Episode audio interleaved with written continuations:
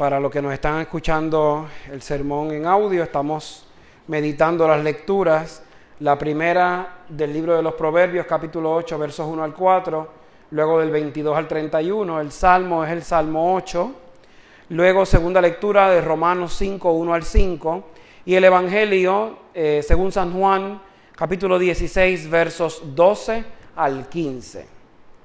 Comienzo haciendo una subrayando que hoy estamos vestidos de blanco, porque a pesar de que eh, terminamos la Pascua la semana pasada con Pentecostés y apagamos el sirio, y el sirio, como les dije, regresó a la pila bautismal hasta la Pascua del año que viene, la realidad es que la Iglesia Universal, eh, usted, va a cualquier iglesia que sea una iglesia histórica, que, tenga una descendencia eh, católica, sea la romana, metodista, episcopal, nosotros luteranos, eh, están celebrando la fiesta de la Santísima Trinidad el día de hoy, que es cuando celebramos al Dios que es trino en tres personas. Voy a reflexionarlo durante el sermón.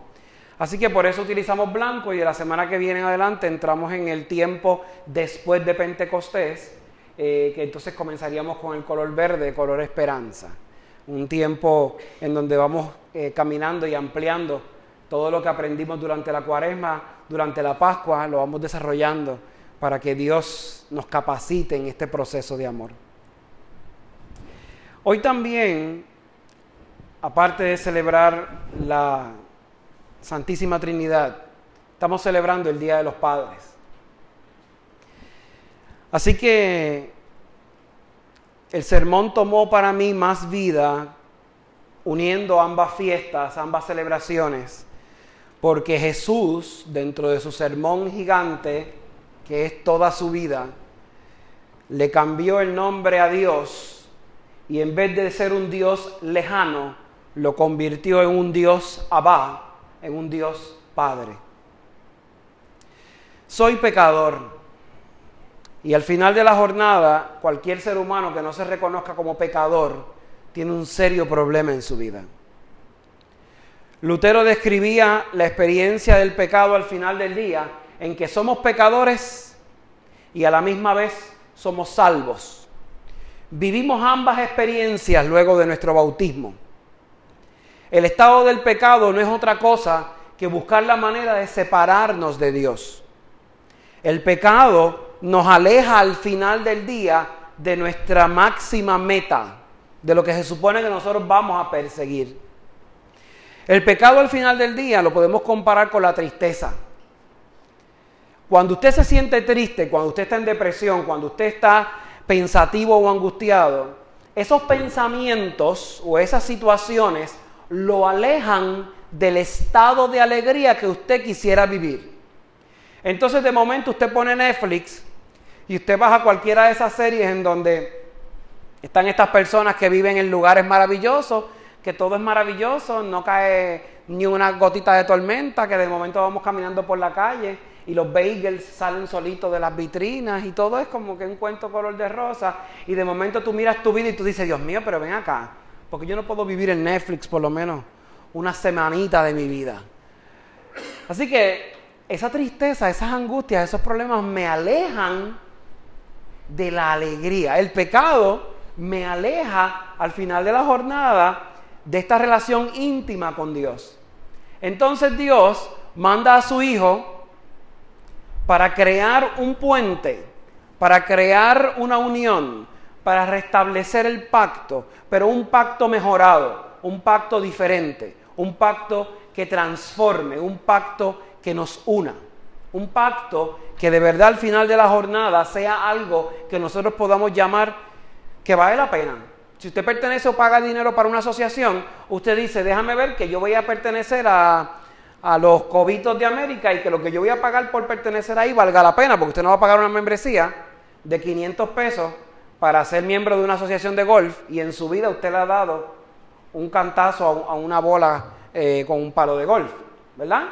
O usted no se va a llamar carpintero y en su vida ha clavado en la pared nada. Eh, la realidad es que usted paga y usted disfruta eso cuando usted lo está haciendo, cuando usted le saca beneficio. Así que Dios derrama algo que se llama gracia por medio de su Hijo y entonces esa gracia conecta este ejercicio del pecado, nos reconocemos que somos pecadores, lo hacemos mal y al reconocerlo nos unimos en comunión nuevamente con Dios por medio de su Hijo.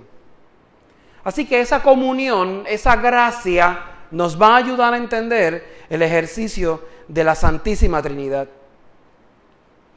Para poder entender el concepto del pecado y para poder entender cómo mi pecado, no importa el color que sea, va a terminar siendo blanco, yo tengo que entender y seguir entendiendo toda mi vida lo que significa creer. Y yo creo que he hablado un montón de veces sobre esto, sobre creer, sobre creer, sobre creer. Y le quiero dar una pequeña anécdota que me ayudó a mí a entender lo que era creer cuando yo tenía 16 años. Yo llevaba toda mi vida, yo vengo de una familia muy religiosa, así que yo conozco el ejercicio de la fe y todo lo que tenga que ver con la fe desde muy joven, desde muy pequeño. Pero este día cambió mi vida y me empezó a dar a entender a mí la fe desde otra perspectiva. Y yo creo que abrió para mí, eh, quizás él sin saberlo, esta catarata que iba a ser mi vocación al final del día.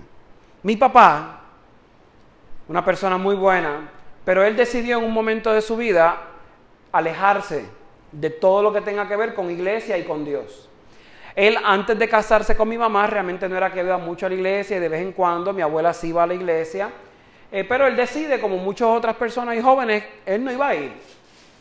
Eh, el no ir no significaba que no creía, pero necesitaba vivir unas experiencias en su vida que lo marcaran para que el resultado al final del día fuera que hoy, gracias al Señor, está perseverando en una iglesia.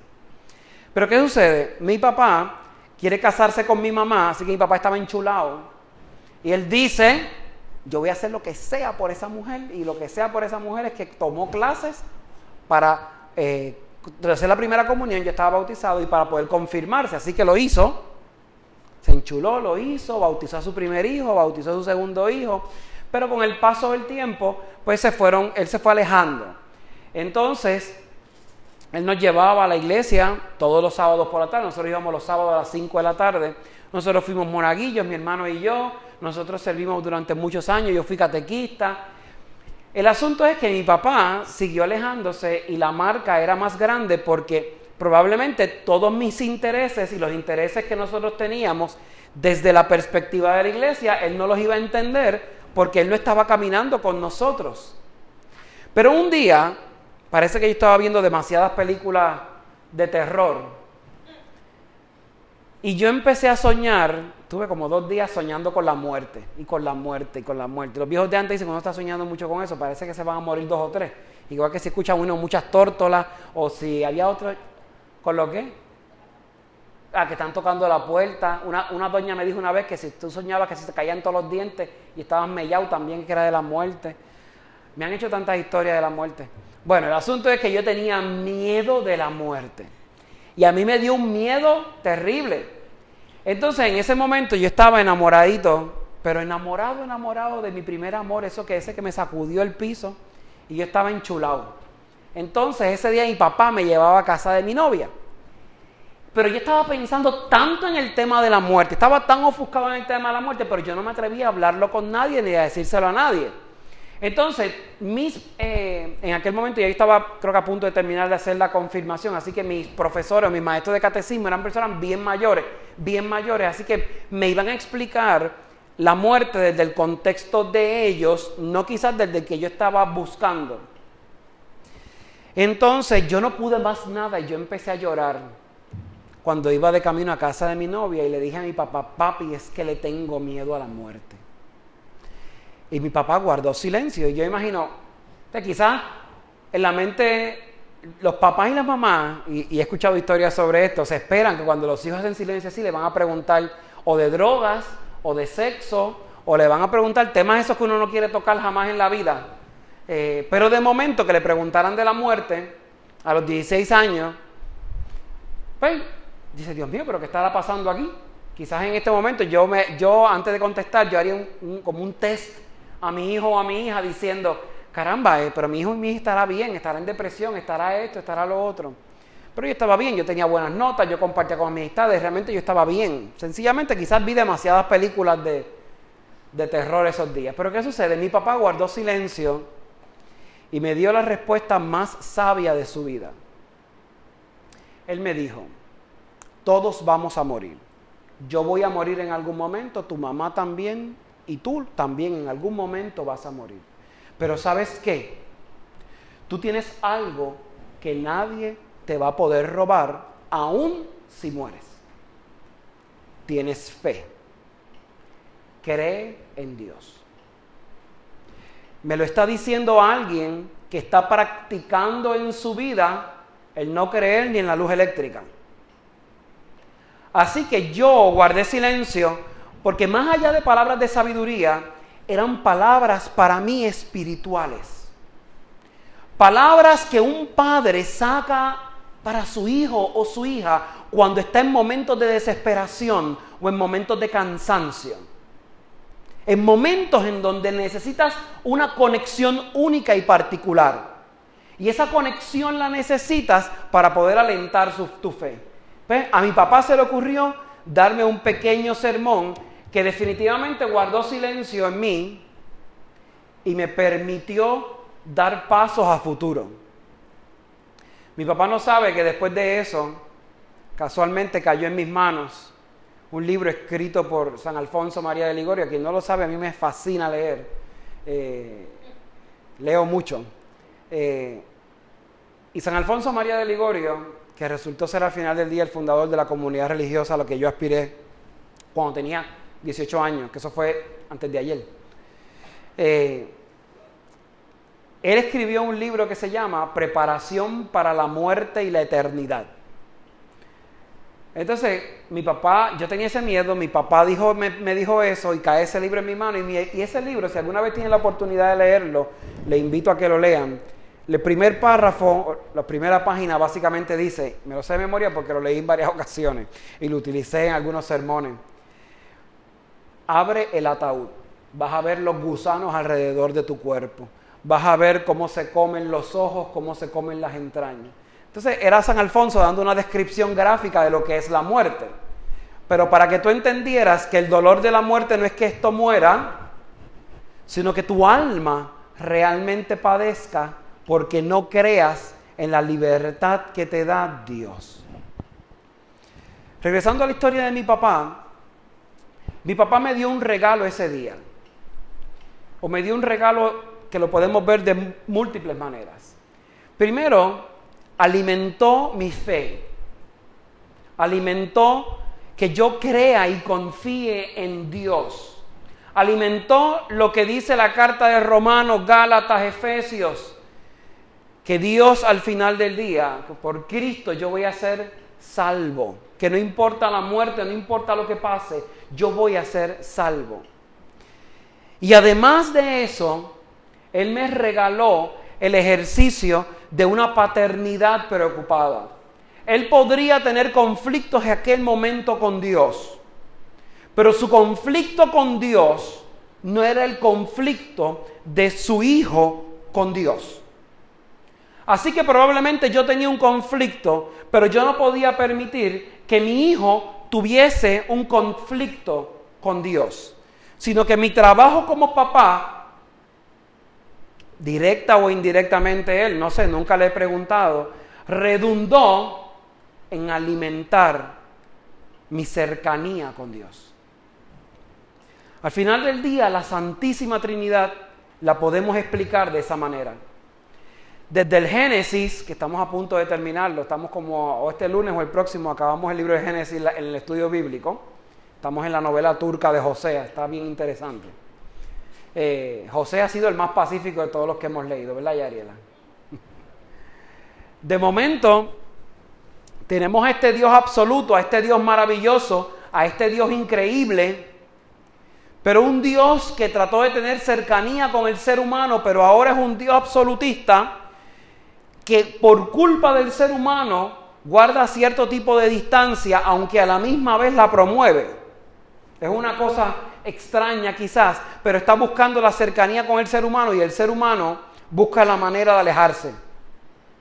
Llega el momento en donde él ya no puede más o llega el momento culmen de la historia y manda a su hijo que cree una conexión especial con el ser humano. Y entonces cambiamos del plan de salvación del ser humano al plan de redención del ser humano. Pero Jesús no iba a estar aquí permanentemente y nos da una promesa de que un espíritu nos va a consolar todos los días. Así que tenemos al mismo Dios buscando conexión con el ser humano en tres personas distintas, en tres acciones distintas, en tres circunstancias distintas. El Padre nos crea, el Hijo nos redime y el Espíritu Santo nos consuela. La fe de los cristianos, la fe de la mayoría de los cristianos, porque hay algunos cristianos que no creen en esto, basa fundamentalmente en creer en la Trinidad, en creer en un Padre que nos va a animar y nos va a decir, no temas, continúa. Un hijo que al final del día nos va a acercar al Padre porque nosotros metemos las patas todos los días. Y un Espíritu Santo que nos va a dar sabiduría y discernimiento para que no metamos las patas otra vez y para que nos pueda consolar en los momentos particulares de su vida. Las tres lecturas de hoy nos llevan a hacer un viaje por la Santísima Trinidad. En el libro del Proverbios, Dios Padre se reafirma como el creador de la tierra. En el libro de Romanos, eh, capítulo 5, versos 1 al 5, Jesús se afirma por medio de Pablo como ese que al final del día nos justifica. Y en el Evangelio de Juan, por medio de Jesús, el Espíritu Santo se hace presente por medio de nosotros. Pero quiero concentrarme por un momento en la carta de los romanos. Fíjense que la carta de los romanos comienza diciendo, justificados pues por la fe, tenemos paz para con Dios por medio de nuestro Señor Jesucristo, por quien tenemos entrada por la fe a esta gracia en la cual estamos firmes y nos gloriamos en la esperanza de la gloria de Dios. Y no solo esto, sino que también nos gloriamos en las tribulaciones, sabiendo que la tribulación produce paciencia, la paciencia prueba y la prueba esperanza. La esperanza no avergüenza, porque el amor de Dios ha sido derramado en nuestros corazones por el Espíritu Santo que nos fue dado. Yo creo que es una manera interesante de Pablo tratar de resumir nuestra experiencia de la fe hoy en el siglo XXI. No estamos buscando a un Dios que está sencillamente en el trono, sino que Jesús transformó al Dios del trono en un Dios que yo puedo abrazar y yo puedo llamar papá. Cuando tú llamas a alguien papá, ese vínculo que tú creas con papá es un vínculo especial.